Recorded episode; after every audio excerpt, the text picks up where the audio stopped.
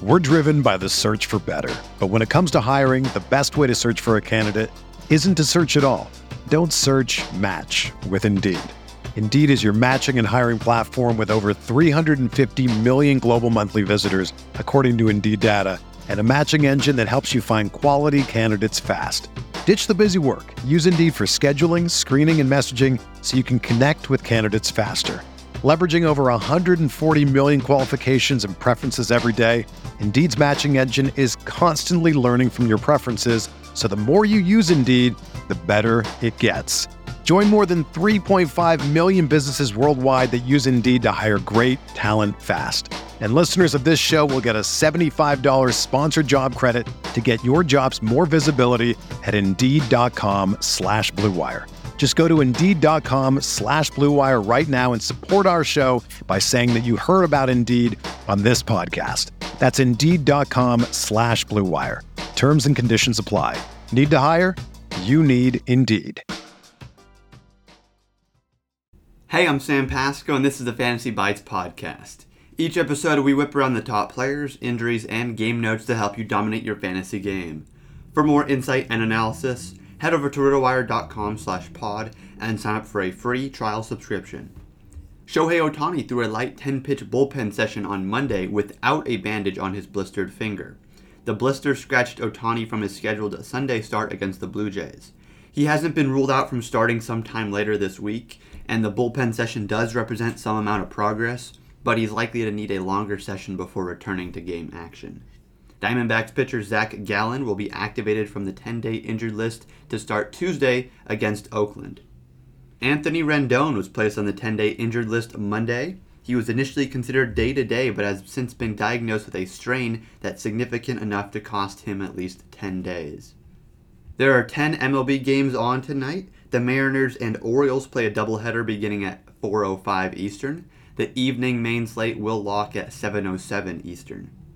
There are a remarkable seven games with a run total between seven and a half and eight, so paying a premium for arms doesn't appear to make sense. One option at a decent salary is Luis Castillo against the Giants.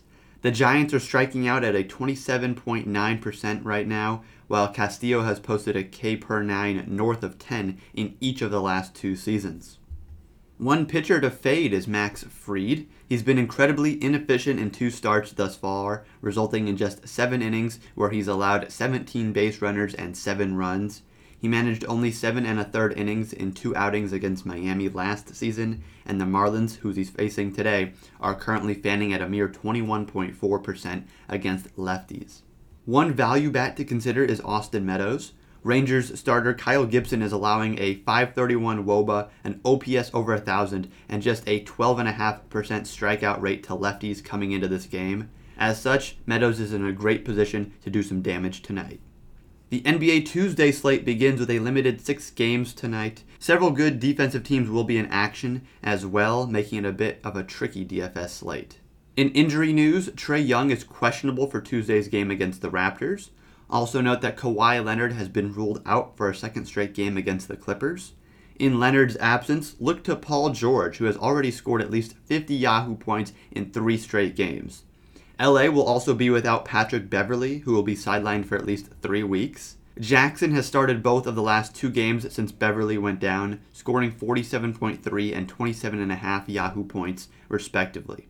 At near the minimum price, he could be well worth the risk in tournament play. At the forward position, consider Jayson Tatum. As one of the focal points of the Celtics offense, Tatum carries an extremely high floor. Not only is he averaging over 25 points per game, but he's also averaging a career high 4.2 assists. That could leave him with a valuable stat line against the Blazers team that has the second worst defensive rating in the league.